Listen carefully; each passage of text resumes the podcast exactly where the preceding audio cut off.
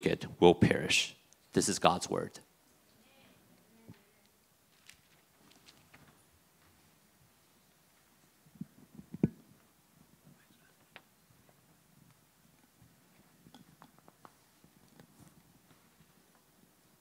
Often I don't get to use this thing, so see what happens.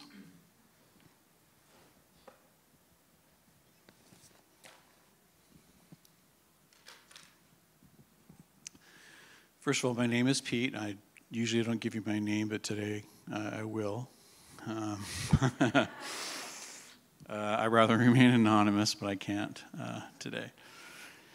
Um, I'm one of the elders here, but I've uh, been here a member for, well, since its inception. So, been around for a few moons.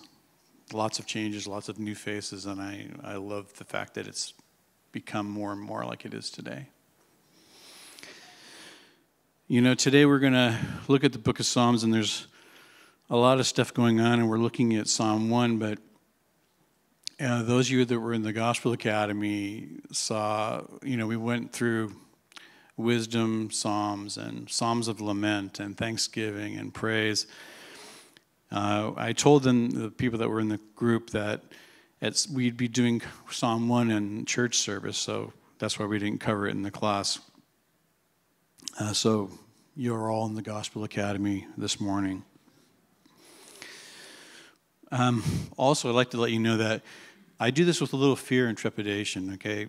Um, standing up here sharing God's word is the scary part. Standing up here just talking, no, no problem. But when you have something that is um, is honored and is sacred and is something that we're supposed to love the Lord and through His Word, you don't want to make any mistakes. You don't want to have any issues with it, say something wrong. So you have a little bit of anxiety over that. So I was feeling a little kind of, you know, in a funk this morning before he got here. And so I went on my phone, and Pastor Paul had sent a little text saying, you know, that he had been praying about it, you know, and told me about the farmer and the work and the crop and these things for me. And I was like, yes, thank you. And then the song that we sang here at the end is from poor Bishop Hooper, Psalm 1, is where that comes from. You can get that on YouTube and listen to that if you like. But Donna played that for me. So it took me out of my funk, let's put it that way. Um, so we're going to look at Psalm 1, and I titled it The Blueprint for Success. And though it's only a few verses, especially the blueprint portion of it, it maybe it could have been something written on a napkin in far as a plan, but it's very heavy. It's not that simple. Uh, um, so Anyhow, hold on to your seat. So many of you know, uh, for a good portion of my years, probably a third of my life, I worked with my hands. I was, uh, you know, I built trusses, I built motorhomes, manufactured homes, uh, cabinets, uh, worked as a carpenter, became a residential contractor. And so, in doing that, I had to follow plans, I had to follow blueprints. They could have been as simple as something off of a napkin that somebody wanted to have made, or it could have been something as elaborate as that required all these pages upon pages and specification upon specification and engineering calculation after engineering calculation to perform and get the thing um, built. But the whole idea was that the result would end up being what the architect and the client wanted to be produced. It didn't matter the scale of the design or the calculations, it was really is it going to provide the result that the architect and the designer wanted to have? This is not unique to me, okay? Operating from a plan is not unique because of what I've done with my in my life. All of us set forth plans. All of us do it. Um, we work from plans to accomplish something, to meet a goal, or create something. We all do that. Okay? They don't have to be drawings.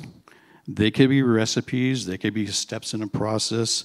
In the end, the plan helps us get something done. That's what it does. It helps us get somewhere. So when we look at Psalm 1 today, we are looking at something that the psalmist put together to help them get somewhere. So you look at someone and you look at it and you say, well, why is it there? Well, it's if you look at it and how it's written, it doesn't necessarily match much of what the Psalms is how they're how they're written. It doesn't really have a meter to it, like to sing it. Um, it fits more in the wisdom books, fits more in Proverbs. So, like, why is it there? It's setting the tone for the book of Psalms. It's setting the tone for us as believers to follow, to prepare us, to develop us so that we can be fully capable of worshiping the Lord God. It's just setting the tone. And part of the reason I was in a funk was because it's, you know, the first part is, you know, you hear blessed and all of a sudden it goes wicked, sinner, blah, blah. And it just seemed like kind of really much heavier than I wanted it to be. And that's why I liked the poor Bishop Hooper version because it was all about joy. It was all about, you know, following the plan and being like this, you know, beautiful thing. So, at any rate, we're going to look at this psalm. It's like a prologue or gateway into the book of Psalms. It sets the tone. Um, and basically, if one's going to worship the Lord, they have to embrace his law. Okay? Now, the word law, you know, it, it's really Torah. Okay? It really is basically the first five books of the Bible. So it's not all the Ten Commandments, it's certainly not all of Leviticus. It's also talking about creation. It's talking about how God dealt with his children. It's talking about how God rescued them.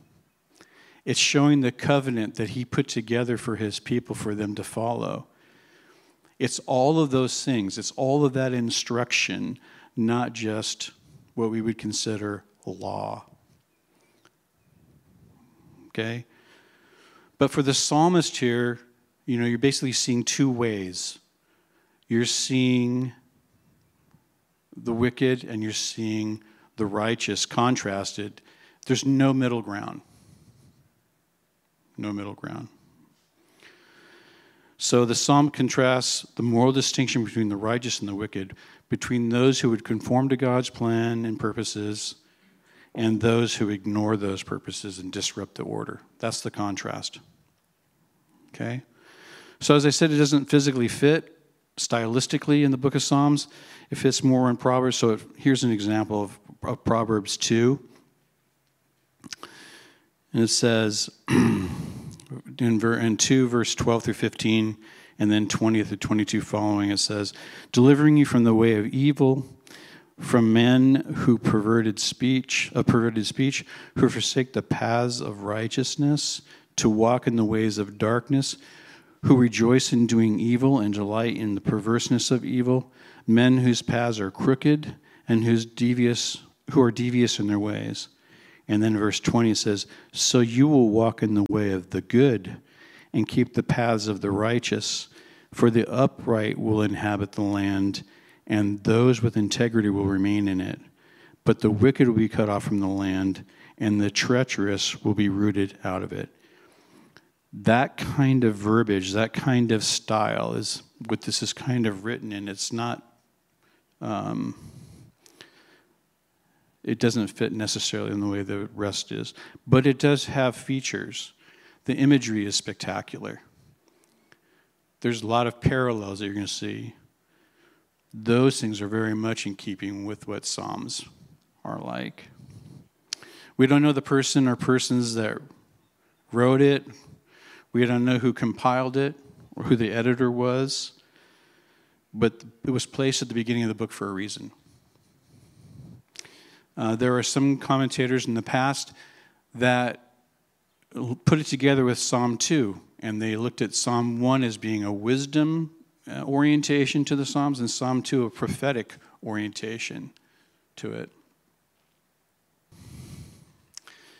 The foundation of the righteous. If you'd flip to the next slide for me. Thank you. I broke it down into three in three parts. Foundation of the righteous, not so the wicked, and then the Lord knows. So as it was as it was read, blessed is the man who walks not in the counsel of the wicked, nor stands in the way of sinners, nor sits in the seat of scoffers. Blessed. Some translations say happy. Some say um, joy. Use the word joy. But the contrast here is the blessed man, which is basically a, a word or a description of this righteous person who's trying to follow the covenant of God. The wicked in this passage are those who are not following the covenant of God. So, walking. We're all very familiar with walking, but not as familiar as they were. Okay? We're the ones that drive around a parking lot to get as close to the store as we can so that we don't have to walk. Okay? They walked everywhere. So walking was, you know, a very common image for them. And it says, you know, blessed is man who walks not in the counsel of the wicked, nor stands in the way of sinners, nor sits in the seat of scoffers. And it seems like a progression, but as we get into it, really, it really isn't. But then it goes on, but his delight is in the law of the Lord, and on his law he meditates day and night. He is like a tree, and somebody mentioned earlier the tree pointing towards God, planted by streams of water that yields its fruit in its season, and its leaf does not wither. In all that he does, he prospers. So the blueprint portion of it is spelled out in verses 1 and 2 what to avoid and what to do. If you're one who wants to follow the Lord and worship Him, this is what you avoid and this is what you do. Um, this state of blessedness or happiness or joy is not a result of following that. It is the outcome of following it. Okay, it's not like this arbitrary, I'm going to do it so God blesses me. No, it's the outcome of living a life that follows these things that God is talking about here. So it's not a reward, although we might think it is. Really is a byproduct of living in the order and, the, and in the way in which He would have us live. So there's three parallel lines, right? Walk, counsel. Counsel is like advice. If you want to flip to the next slide, you can. I think we have a graph. There you go. So walk, don't walk, we don't walk in the counsel of the wicked. Counsel is like a level of advice. We don't follow the advice of somebody who is not following the covenant, who's not living in a godly manner. Then it says, nor stands in the way of sinners. So standing, be like in the way or in the path, is really kind of like choosing to live or following that lifestyle. Okay? It's progressed from advice to now I'm in, in that life. I'm living that kind of life. Nor sits in the seat of scoffers. Now, the scoffers um, the, it's kind of nuanced there. It could be, it talked about babbling, it talked about loose talk. And really, it's those who, and probably the most, if you're going to label a trajectory and the one that is the most egregious, the scoffers would be the most egregious because they're basically poo pooing everything God is saying. So we want to avoid that. But it's not like they're phases, like you start off in phase one where I'm just going to listen to these people, and then all of a sudden I jump into phase two, I'm in their lifestyle, and then all of a sudden three, I'm sitting in that group and I'm scoffing. It could be, It's just an overall picture of what to avoid, a dimension, a way of life to avoid. But it's not that simple, especially for us today. We are inundated with that lifestyle. We are inundated with advice. We are inundated with these things just through media, through everything. It wasn't easy for them either because these are people in their own community. These are not people outside their community. These are people in the community who are children of Israel who are opting not to follow the covenant. Okay? Then it goes on to say, but his delight is in the law of the Lord. Now, the delight, I'm th- I was, as I was reading that verse initially, I'm thinking to myself, okay, I'm going to delight in the law. And then I, immediately I'm thinking of some sacrificial thing in Leviticus. And I'm thinking, am I going to delight in that? But if I looked at it from the perspective of Torah, if I looked at it from the perspective of instruction, if I looked at the perspective of the God who loves me and has brought me through all these things, and who, who set these laws for my welfare for me to follow, then it, it, it helped me move beyond that kind of picture and go, okay, I can take pleasure in that. But the word delight is more than taking pleasure, okay? There's a there's a um, sense of heart in it, okay? It is about being, having your heart be soft and tender and open to God. It's not just about taking this pleasure, it is about being available to receive what God is putting before me. So take that in mind, keep that in mind when you're talking about delight. It is you opening up, it is you being soft and available to what God is showing you. Now, if we if we flip back to those walk, you know, the ways again, Proverbs 4:14 says, "Do not enter the path of the wicked and do not walk in the way of evil." Proverbs 1:10 says, "My son, if sinners entice you, do not consent." Psalm 26, 4 says, I do not sit with men of falsehood, nor do I consort with hypocrites. Those are kind of the steps. I'm not in this path of wicked. I'm not walking, walking in their way of their evil. I'm not taking their advice. I'm not letting these sinners entice me, and I'm not going to consent and live the way they do, nor do I sit with these in falsehood and consort with these hypocrites. So those are those counsel way and gathering. Okay, I chose gathering versus seat because a seat was a place where they would gather to make some kind of judgment. It was an assembly, it wasn't just sitting in a chair. So, as I said, there seems to be that progression, but it's, or regression, if you want to call it that, in that.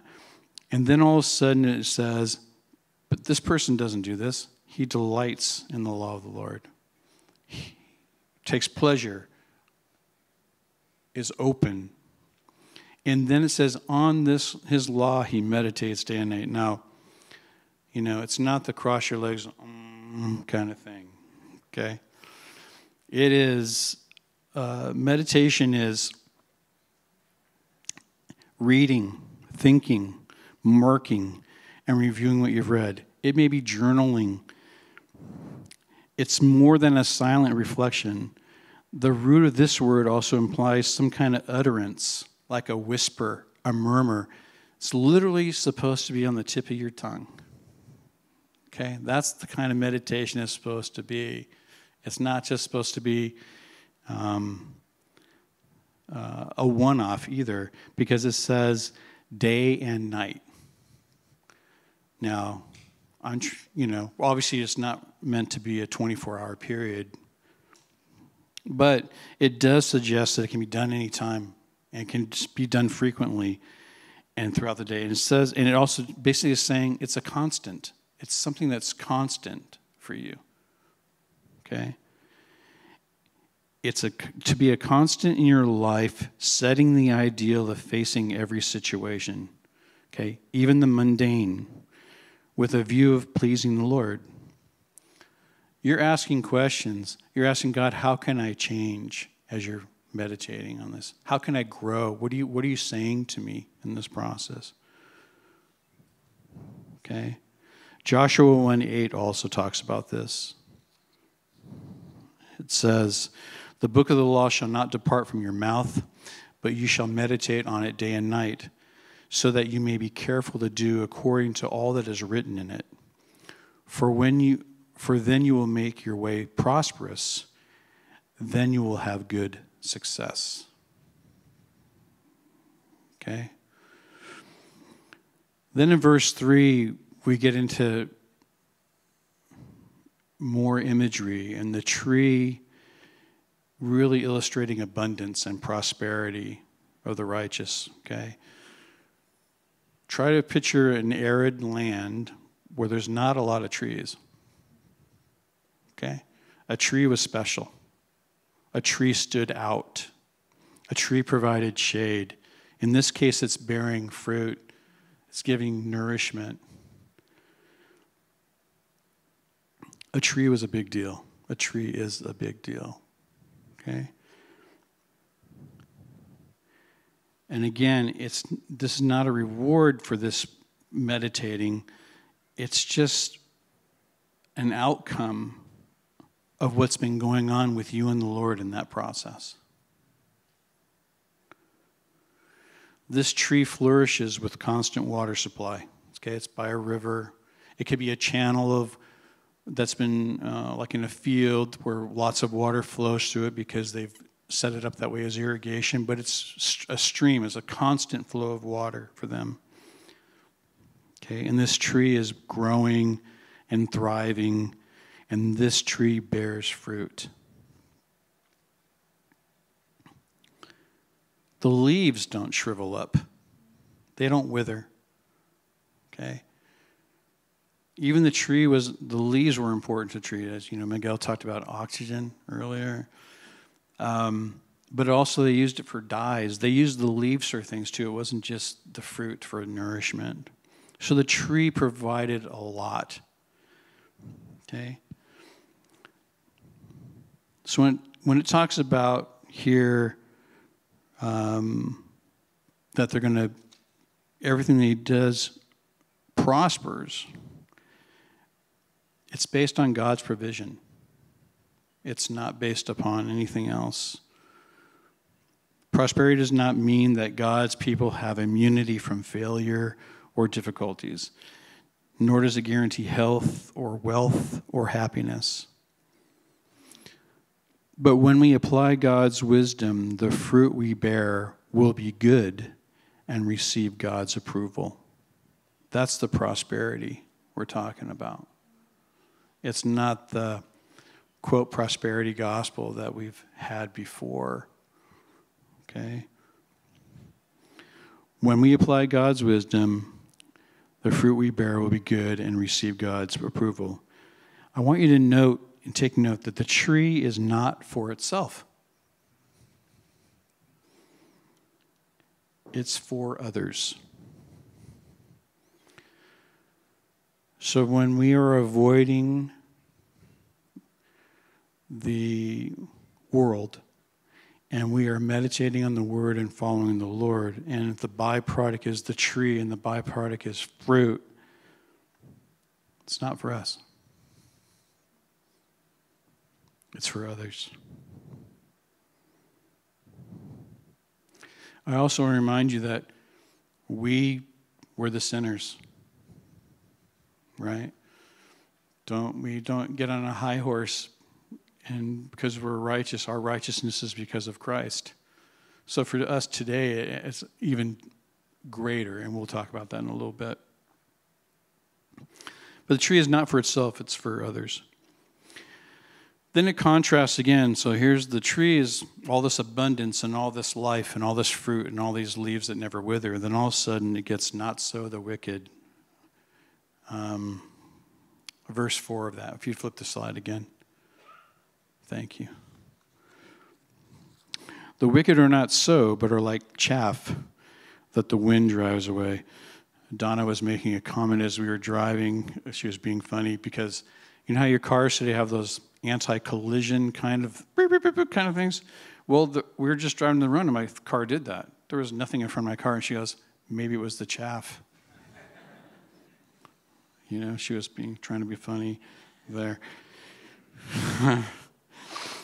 um, but the wicked are not so, but are like chaff that the wind drives away. Therefore, the wicked will not stand in the judgment, nor sinners in the congregation of the righteous. Okay, so the wicked basically are those that are not following the covenant. The blessed are basically the people who are following the covenant. They're not perfect, they're just trying to follow the covenant. They're trying to do what the Lord's asking them to do. They are abundant. They're an abundant tree with a constant source of water, okay, bearing fruit, etc. But the chaff, you know, we've we've you know, we know about the winnowing fork and then throwing up in the air and the light stuff gets blown away and the stuff that's going to be of use is on the ground for them to collect and use the chaff are still part of the crop, but there's something light. They're useless and vulnerable. I want you to remember vulnerable, okay? It is a symbol of a faithless life that drifts along without direction. That's what chaff is. It's that kind of symbol.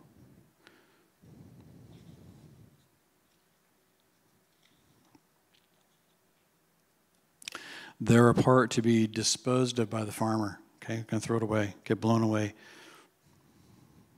Okay, that's what the chaff is. What a contrast from the abundance and all these things, a, li- a list of things that God's providing to, if you follow this path, you're like the chaff.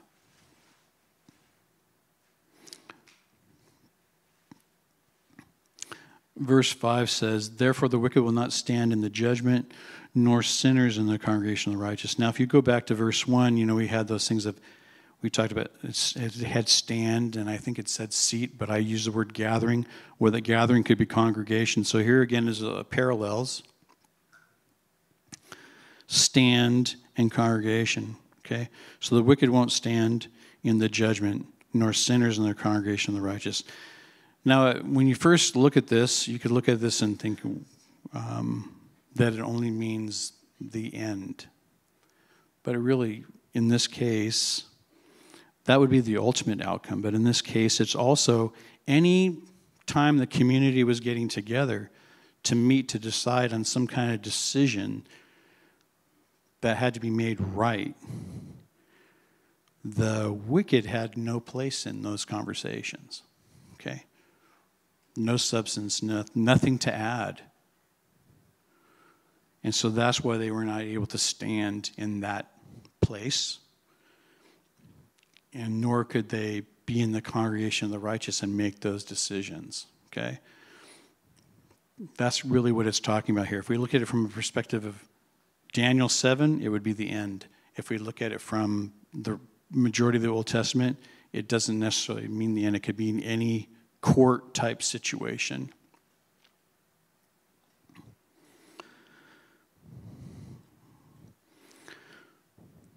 So you see that parallel between those two, but it also goes back to verse 1 where it talked about walking, standing, sitting, where it talked about um, gathering. Then the Lord knows the last verse, Psalm 1 6. You can flip to that if you would for me. For the Lord knows the way of the righteous, but the way of the wicked will perish. So again, human beings are of two kinds those who are following the covenant and those who are not following the covenant. And it's being contrasted all throughout the psalm, this psalm, back and forth Those who are following are like this tree, those who are not following are like the chaff. Okay, so, but in they, it says here, the Lord knows the way of the righteous. So what does that mean? Know is the way of the righteous. The Lord knows them. There's other scripture passages that you can read in Psalms and in Proverbs where it talks about the Lord hearing and seeing and knows all these things. And it's not just the idea of knowing, it's also the idea of protecting or guarding that path that you're on. Okay? It's not just about, I know you. God is looking out for those who are following his way. There's a trust factor there that these people have with the Lord. If we look at the other books in Psalms and you hear the cries and those laments, and you hear the response back from God because of their cries, they're able to say what they say because they have a faith that believes God created them, that they are following Him, and that God can do these things, and they put it to God to make those changes for them. Okay? And God responds, or their heart changes. Something happens. There's like one psalm where you hear silence, and that's Psalm 88. Uh, there's, there's no response back, it's just a person crying out. But how many times you remember that little thing where you know, all you saw was the foot, the footsteps in the sand kind of thing, where that was where God was carrying you. With even in that silence, God was there. But the Lord knows. It says, "The Lord knows the way of the righteous, but the way of the wicked will perish." So he, the Lord knows and protects our way, and it's a joy to know that God is watching our paths the paths we walk each, walk each, walk each day, God knows it. God is available. God is there with us. We're not just walking around willy nilly, although we may think we are. God sees with loving eyes, protecting us, caring for us, and keeping us from stumbling on the journey. But the, on the wicked side of the equation here, again in the contrast, basically the destiny is doom. If you continue down this path, it's not going to be good. Okay? Again, it's not a punishment any more than the happiness of the righteous is a reward. These are both presented as outcomes of following these different lifestyles, following a different way, the way of life they've chosen. You know, we look we can look in the New Testament and Jesus, you know, contrasts it too. In the Sermon on the Mount, he says, Matthew 7, enter by the narrow gate, for the gate is wide and the way is easy that leads to destruction. And those who enter by it are many. For the gate is narrow and the way is hard that leads to life, and those who find it are few. So when we look at this, when we look at this psalm, what does it mean for us today? Has anything changed? Well, I would say we still need to avoid things, certain things, certain activities, certain behaviors, certain ways of thinking. And we need to reinforce the thinking and the behaviors that God would have us reinforce. We still blow it on a regular basis and need God's care and help to move forward I would also say that we need to be reminded again that we are the tree and that we are for others. And so we are supposed to be the hand and feet of Jesus. We're also supposed to be sharing the gospel with those who aren't following the covenant so that they have an opportunity to make that choice and follow it just as we have. Would you pray with me?